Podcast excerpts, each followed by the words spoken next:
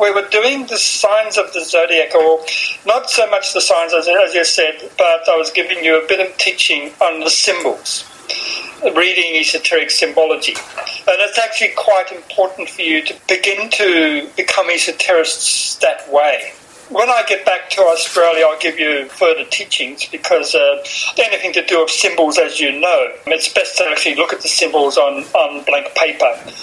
All tankas, all the Egyptian art, all of the symbols of ancient mythologies, all of this can be begun to be read by you once you understand all the key uh, principles. So, this particular esoteric law, one method of interpretation of you know, one of the keys of interpretation is symbols, symbology.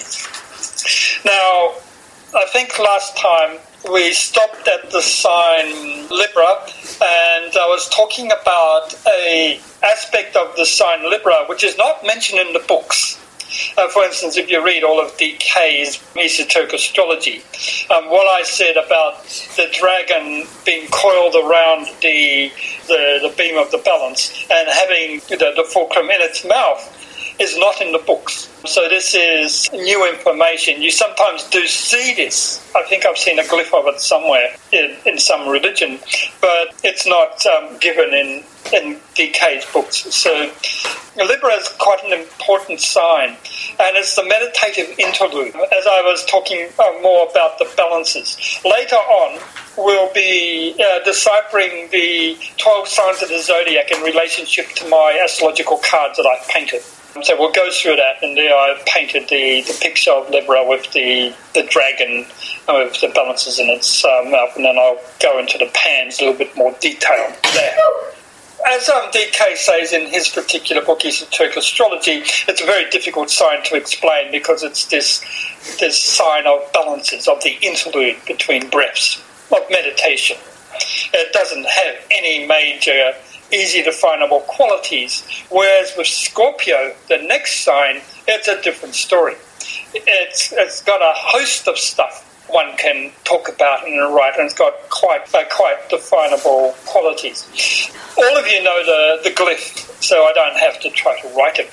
And the first thing to notice, it's one of the two signs in the zodiac that has it's triune, like Virgo. It has the three prongs that that relate to the, the trinity of matter, or that which relates incarnation.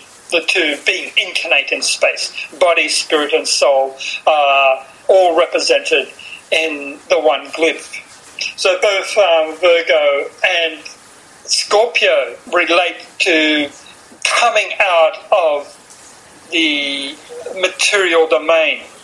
And with regards to Virgo, you saw that that glyph had what we discussed as the lion's tail up top to bring the, the mystery of the whole Sphinx in. And that mystery is quite deep. It's far vaster and deeper than any of you imagine, or some of you may imagine, but it's um, phenomenal. It's got the whole cosmic evolution involved with it. With the sign Scorpio, it is different, of course. You have the little upward pointed arrow um, from the from the bottom leg and so the upward pointed arrow is the same as the arrow of Sagittarius. The in Sagittarius, the arrow, the archer fires its arrow towards a particular target.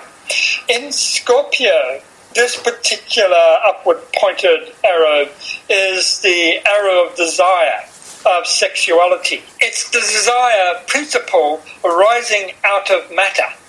Scorpio is a water sign and Virgo is an earth sign. You can think of the desire principle rising out of or attaching itself to all of the objects of desire in the waters of sensation.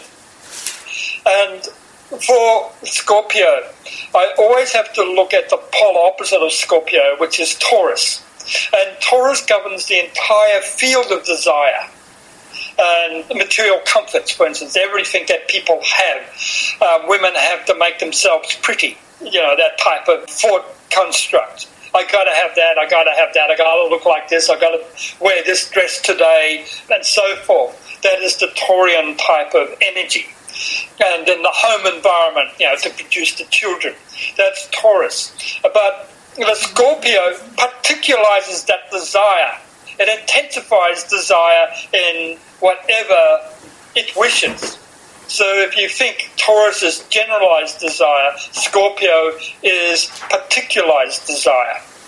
And because it is watery, it's um, whereas Taurus is earthy, they work as a unity all pole opposites, even though you've got the word opposite, actually work as a unity. One has qualities that the other that leads to the other. Now, both the exoteric and the esoteric rulers of um, Scorpio is Mars.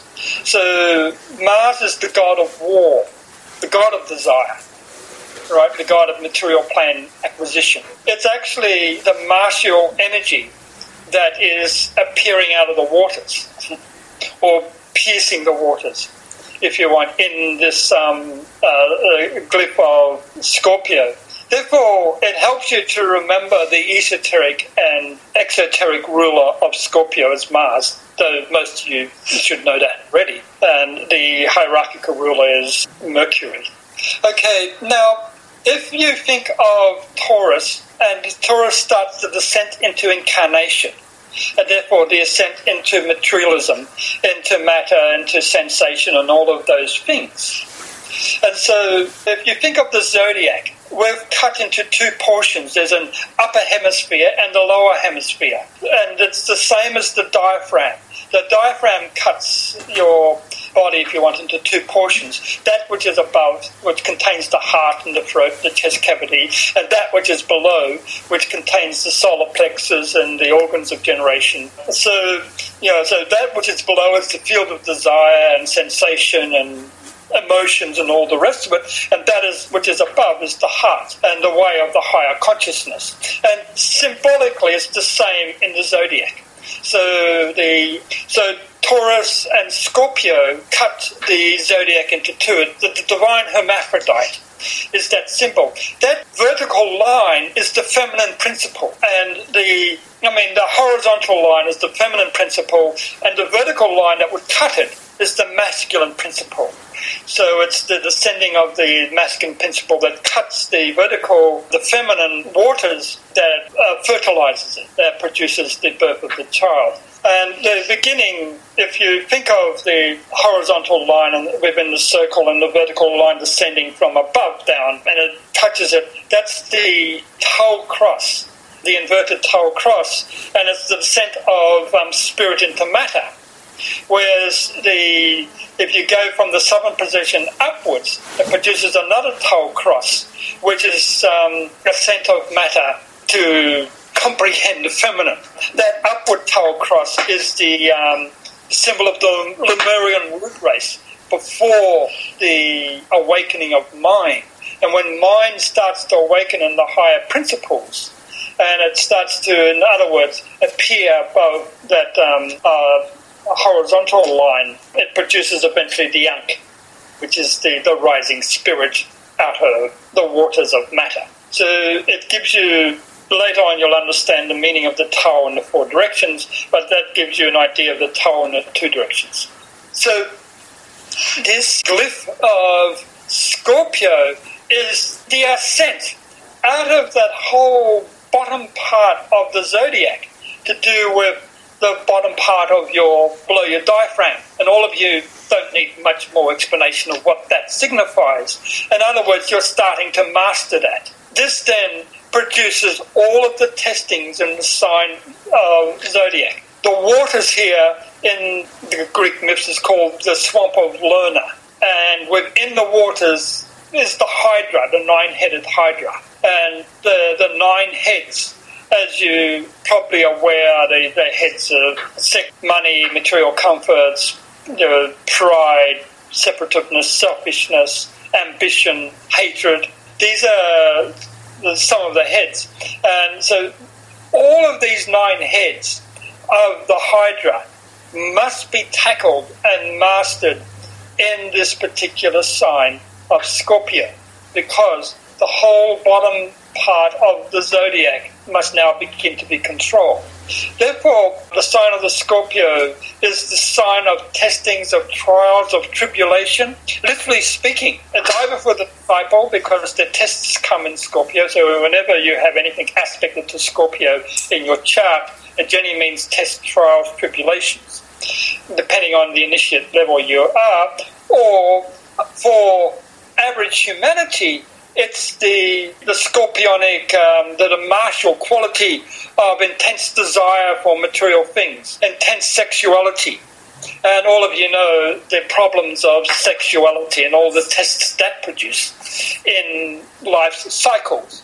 And so this is the intensity. So it either produces a, a further depravity, if you want, of sexual indulgence, or it produces a battling of all of that so that one can master these qualities. And therefore, you get all of the, the problems of the celibate monk uh, or those that want to be celibate in, say, the, the, Catholic Church over the past 2,000 years, all this is scorpionic. In many ways, I think Scorpio has ruled the, the Catholic Church specifically more than Pisces.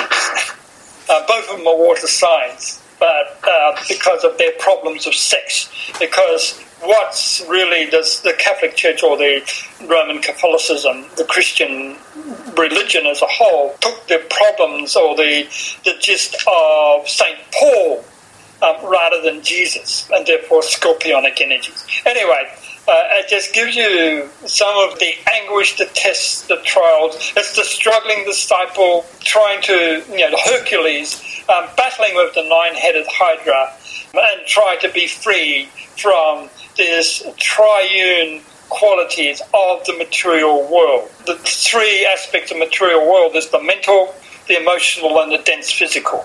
And so the three legs of this particular sign as the mental, emotional, and physical interrelationships, as the same as for Virgo. So this um, triune sign is where you're battling with the, the three aspects of human livingness. Everything that is the whole miasma of human interrelationships is Scorpio. Fun stuff. Therefore, Scorpio personalities have a lot of problems with energizations. They can be, you know, battling this way and that with life cycles with calm or with, with their energy impetus. For disciples, of course, as they try to deal with their lower nature, they get energized and intensifies aspects of their lower selves. Right? All of you understand this scorpionic trouble. And of course, at the end, it's the triumphant disciple. The way that Hercules um, battled the Hydra, he had to lay down his club, he had to lay down his weapons.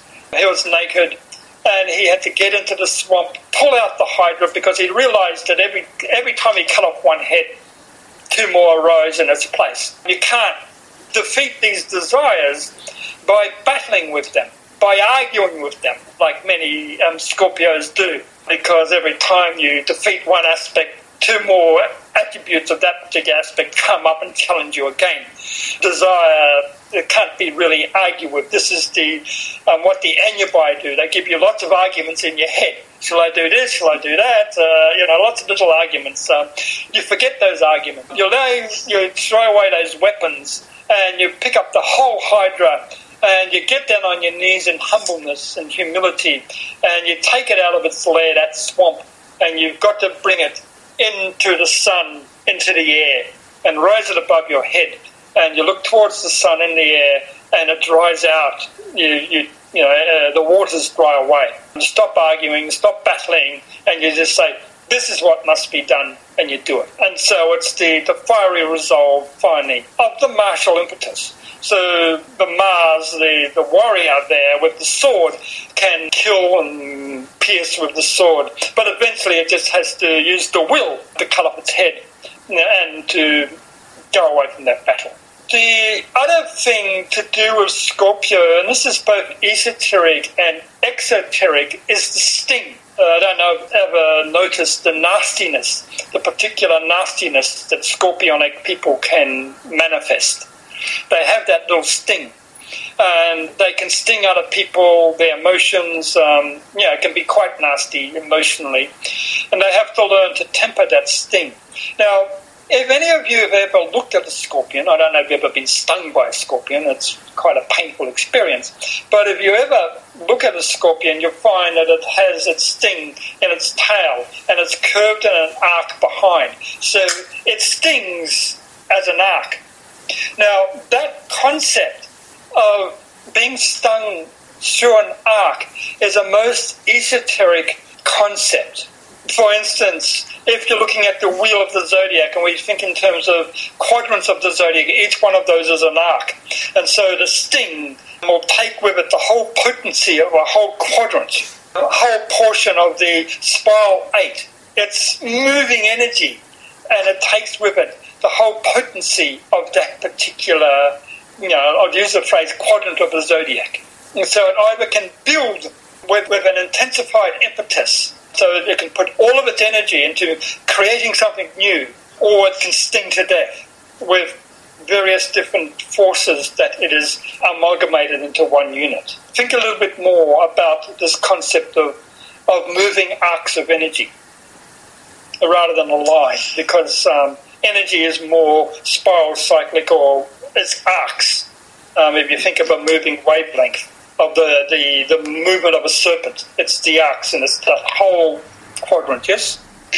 I was thinking that the, in Scorpios is the capacity, which I have found in myself, but other people as well, the capacity of regeneration, to get out of the hole and start again afresh yes, yes, and forgetting yes. the past. Is this huge energy within. Maybe it is also other things, but uh, yes, yes, definitely regeneration.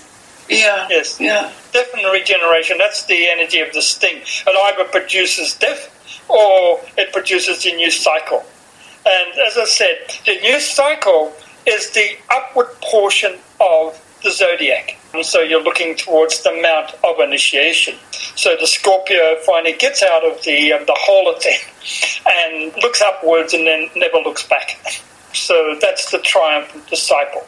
So this whole battlefield of life and so you know the battlefield of life, that which is below the diaphragm. And Scorpio, therefore, if you want, stings the uh, awakening heart. It actually pierces the heart and lets um, free flowing the blood of life. So if you can think of the Christ on the cross, and the soldier comes with his lance to pierce the heart to, to see whether he's truly dead. That's the scorpionic, the martial impetus of Scorpio. So it pierces the, the crucified Christ to let free the, the blood of life. It's a very, very, very good sign esoterically, and it's, it's all signs have their pros and cons.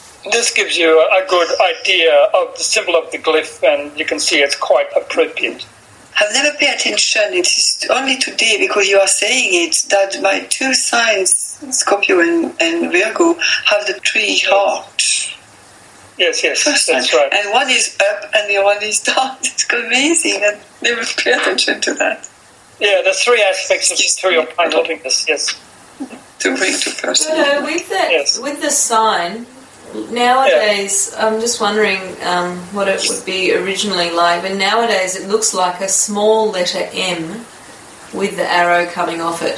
So at the beginning, yeah. it has an upward sort of um, bit, and then you know, like it has a straight line at the beginning. Yes, yes. Um, that straight line is the descent of energies. That which brings energies from above the diaphragm to below, and then the scorpionic, um, the sting, is to bring it up again. It actually is like a small letter M. It's not just a, you know, a modern application or something. No, it's, it's actually the M. the line does come down. it's uh, symbolically and appropriately correct. And the other thing, I suppose I'll just mention the difference between Scorpio and Virgo, of course, is the material. It's the diva. It's the intelligence of the diva, the diva intelligence. Whereas the Scorpio is the battling human kingdom, trying to master the diva substance. And so one is a, diva sign, a diva intelligence, and the other is the human watery emotions trying to master, you know, the elemental. That's just quite more esoteric way of looking at the, these two signs. Okay, so one is um, fiery and quite watery, and one is earthy and intelligent. okay, so we move from the, the glyph of Scorpio to Sagittarius. Now, the Sagittarius, that glyph that you see, is a small portion of the arrow and the bow. So you've got, um, if you want, an arrow pointing upwards and a small part of the arc of the bow uh, cutting it. This is uh, really part of a history of the evolution of the sign Sagittarius. In Lemurio-Atlantean days, the Sagittarius was symbolized by the centaur. Uh, so it was the horseman. And what it meant was that the mind was just arising out of the animal nature, the quadruped, the, the four legs of the form. And in this particular case, the four legs of the form is the dense physical, the etheric, the astral, and the, the concrete mind. So if you think of the centaur as the original Lemurian or the beginning of the Lemurio Atlantean period, symbolizing that cycle. And then in Atlantis, the centaur had a bow and arrow. And so the centaur then had the bow and arrow and could fire the arrow to his whatever he aspired to. The centaur, the keynote of centaur in this particular case is ambition. The centaur, the, the Sagittarian, uh, is ambitious. So that's one of the qualities. Whereas um, Scorpio's desire, Sagittarius is ambitious, ambition for the average. So because um, they fire the arrow to all what they aspire to achieve for themselves. It can be to make lots and lots of money. It can be, you know, sex, whatever the ambition is to achieve well, uh, you know, as a personality, um, to make fame, you know, as a movie star, for instance. These are, you know, Sagittarian qualities, the Sagittarian mindset. So at Atlantis, you can see that the human portion is still attached to the animal portion, to the basic desire, the basic materialism of the animal life of sensuality, of being involved in, in samsara, but there's the ambition to get out of that, the ambition to aim towards the sun, for instance. What was the four legs of the centaur representing again, please? So the emotions, the etheric body, and the physical body, was it? And the concrete mind. Technically, also the four concrete subplanes of the mind. Um, the mind is divided into four concrete and three abstract. Okay, so that's the animal nature. That's that's your centaur, and you're aspiring uh, to overcome those impediments. Most people, of course, live in their concrete mind and governed by those four aspects of the personality vehicle. It's the square, uh, esoterically just symbolized by a square. So if I draw a square on a piece of paper, that's what I mean and it can be the four aspects of the concrete mind. And if it's the logos that sits on a square, it's the four subplanes to do with manifest space. It can be the four etheric subplanes, or it can be what's called the logoic personality, four, as it relates to him. This is the square, and above the square is the triangle. And in the centaur's case, of course, the triangle and the square have not yet moved apart from each other, and therefore you get a, a version of the, the Seal of Solomon. In um, Aryan times, in the fifth root race, when the mind quality became dominant, the centaur was discarded.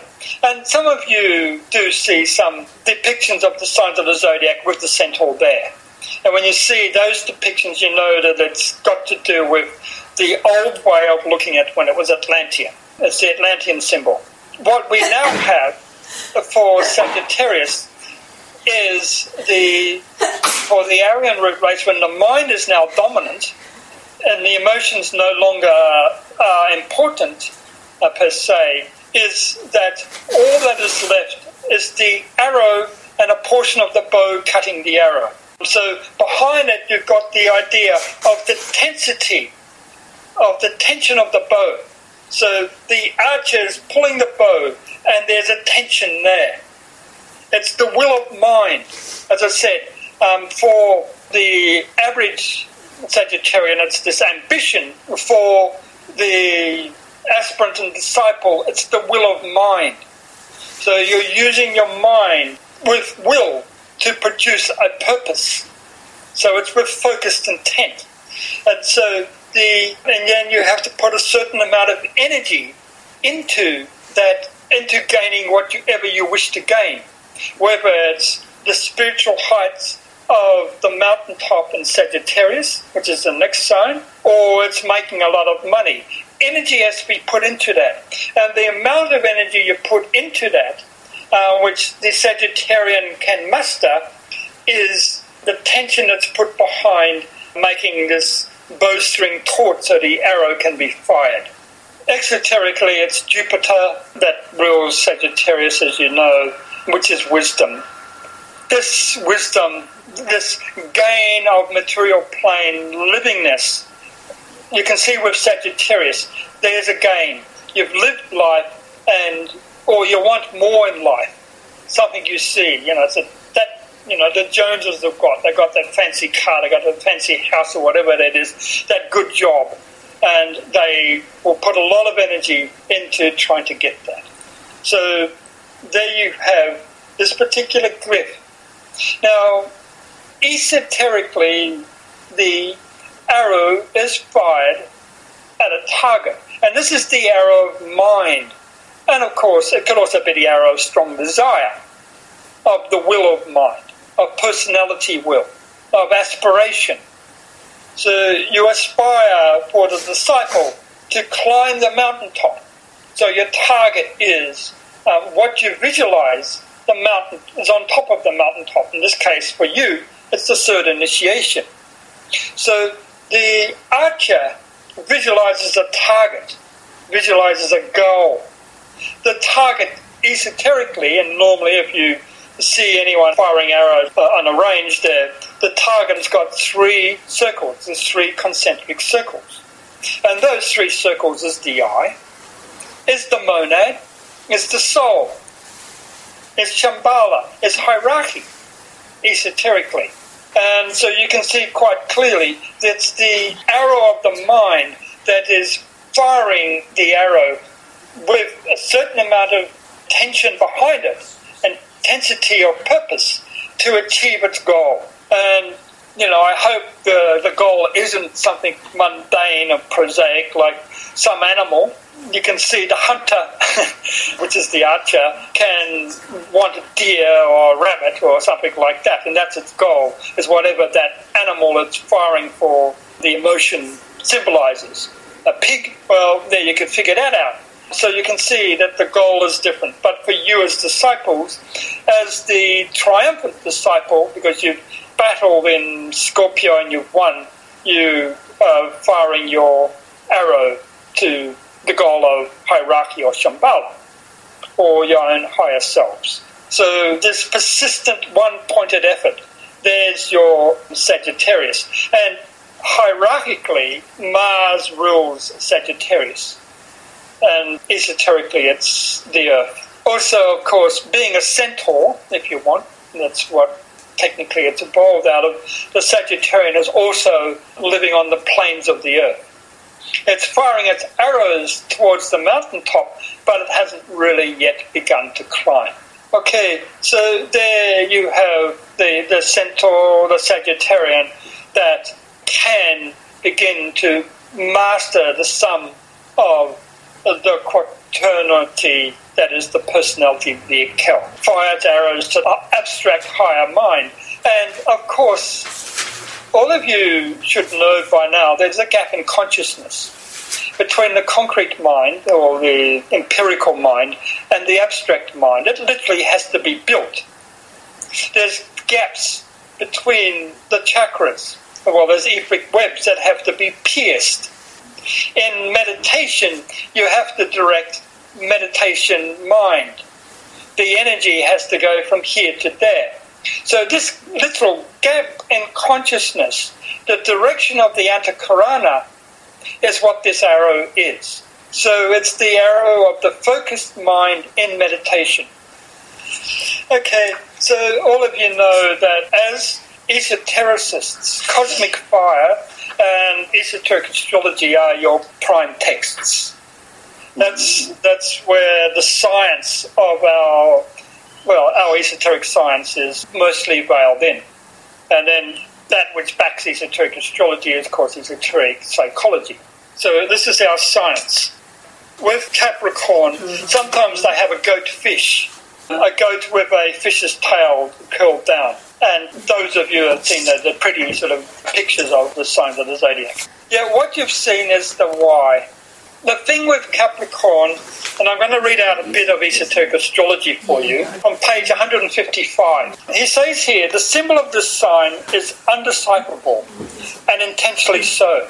It is sometimes called the signature of God. I must not interpret it for you, partly because it has never yet been correctly drawn, and partly because its correct delineation and ability of the initiate to, to depict it produces an inflow of force that would not be desirable, except after due preparation and understanding.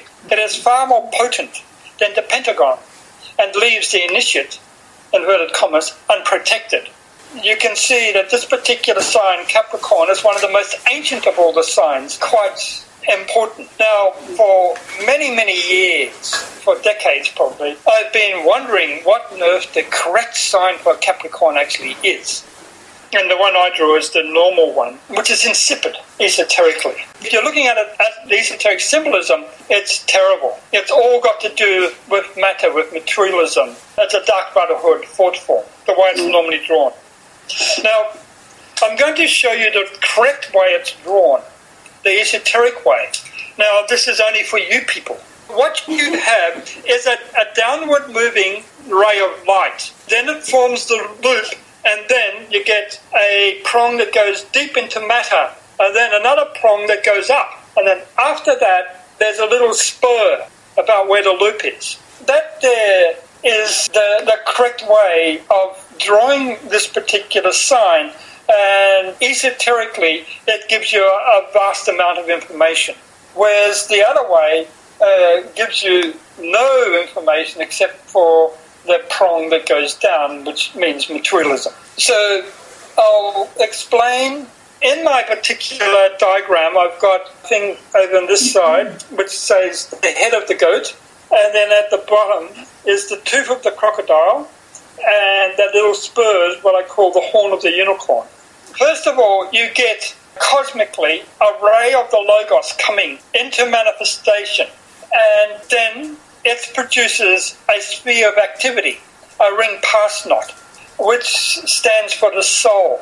And then from this comes the deepest descent into matter. So, and from the logoic point of view, that would be the mental plane. From our point of view, it's the dense physical. The problem with this particular sign is the problem that gave to me once that she didn't like in, in, in my writing in, in Shambhala which is the inverted pentagram. It esoterically correct. It means simply descent into matter. So the tooth of the crocodile, if you think of an inverted pentagram, it's the bottom part of that inverted pentagram. Before I go into this, we'll go a little bit into the symbol of Capricorn or the sign, the, the animals. That Makara, uh, the most mysterious sign, as the, as DK says, the signature of God. And it's symbolized by, first of all, the crocodile. And the crocodile is lives in the water and on land. Now, all of you know the water is the astral plane, the land is the physical.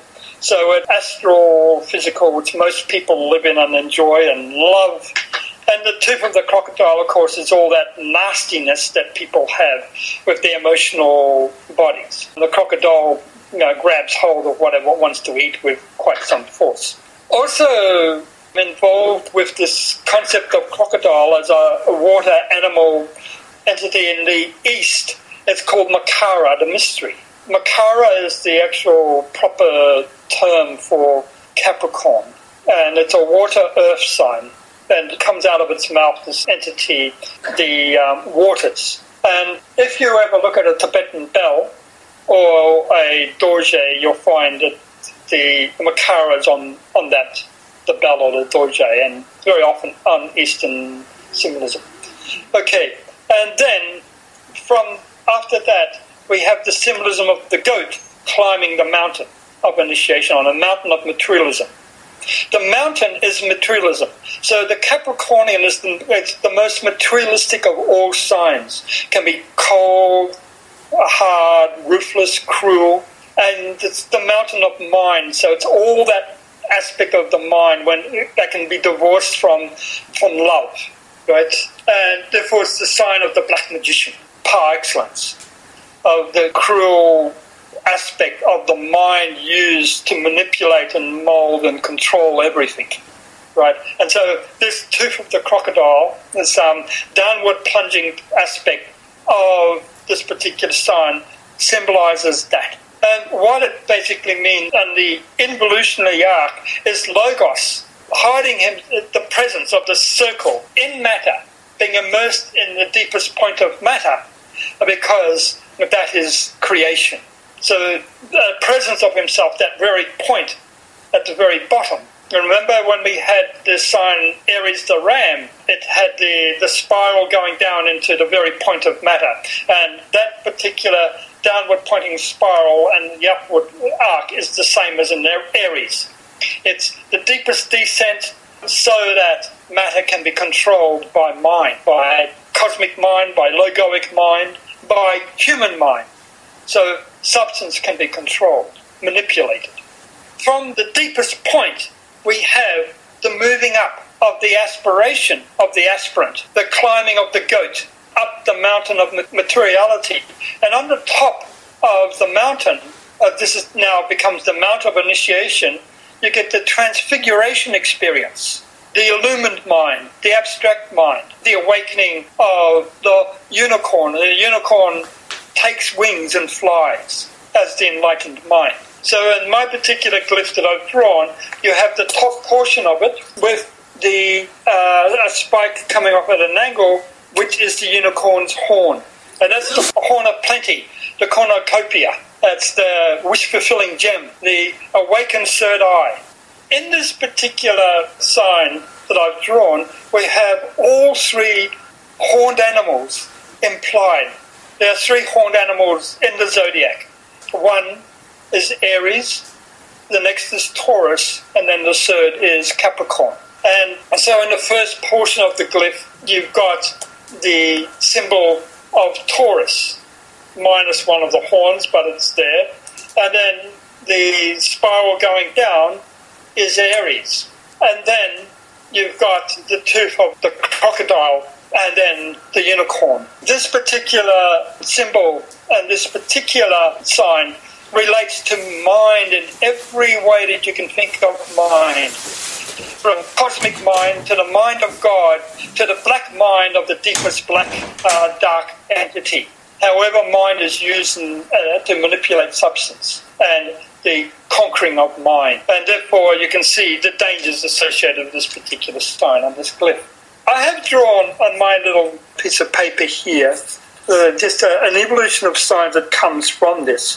One, when you get this downverted V, and you do it three times, you get this M sign, which we've seen before in the uh, Virgo and Scorpio. This actually is a shorthand version of the three aspects of material life, and you can see with the little tail, it produces a lovely uh, shorthand version of an animal. If we extend it and we put two legs, each one of these downward prongs actually is dual, therefore you can have an animal symbolized at the end here, the shortest version, with six legs. We have the horn and the head and a tail.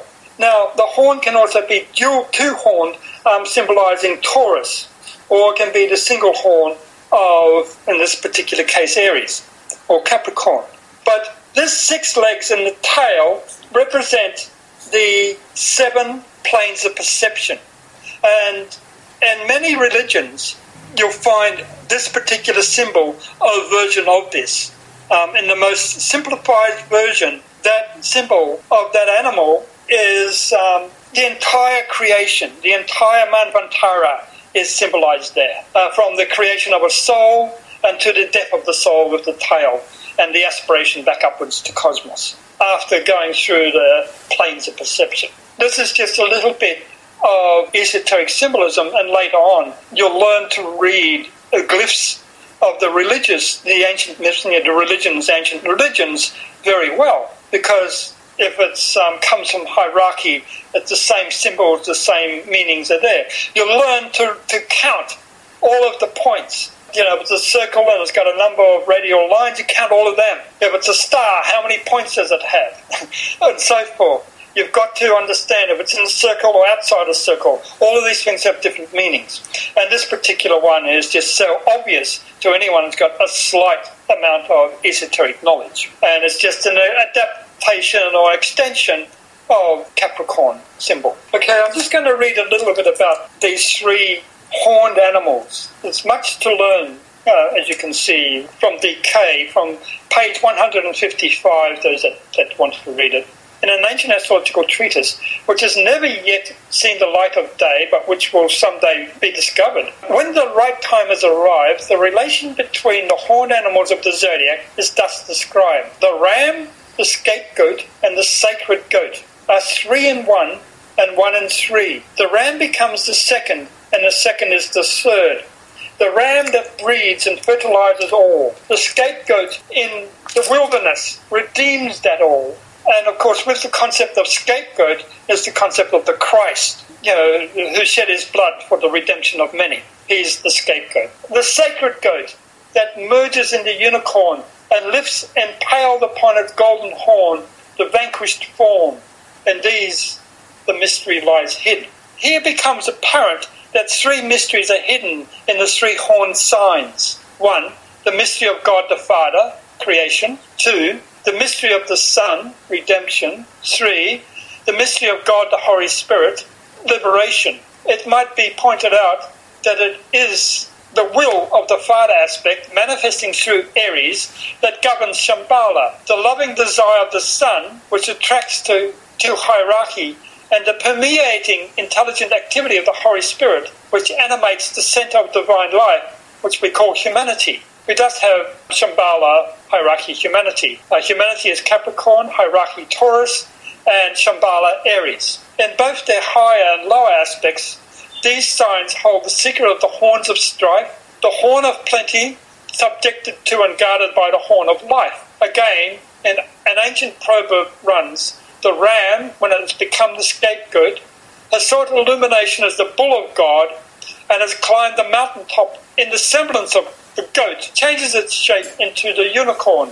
Great is the hidden key. If the symbolism is carried a little further, it might be stated that the ram leads us to the creative life of earth and into the darkness of matter.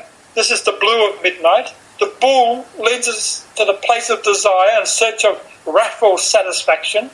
This is the red of greed and anger, changing eventually into the golden light of illumination. The goat leads us to arid ways in search of food and water.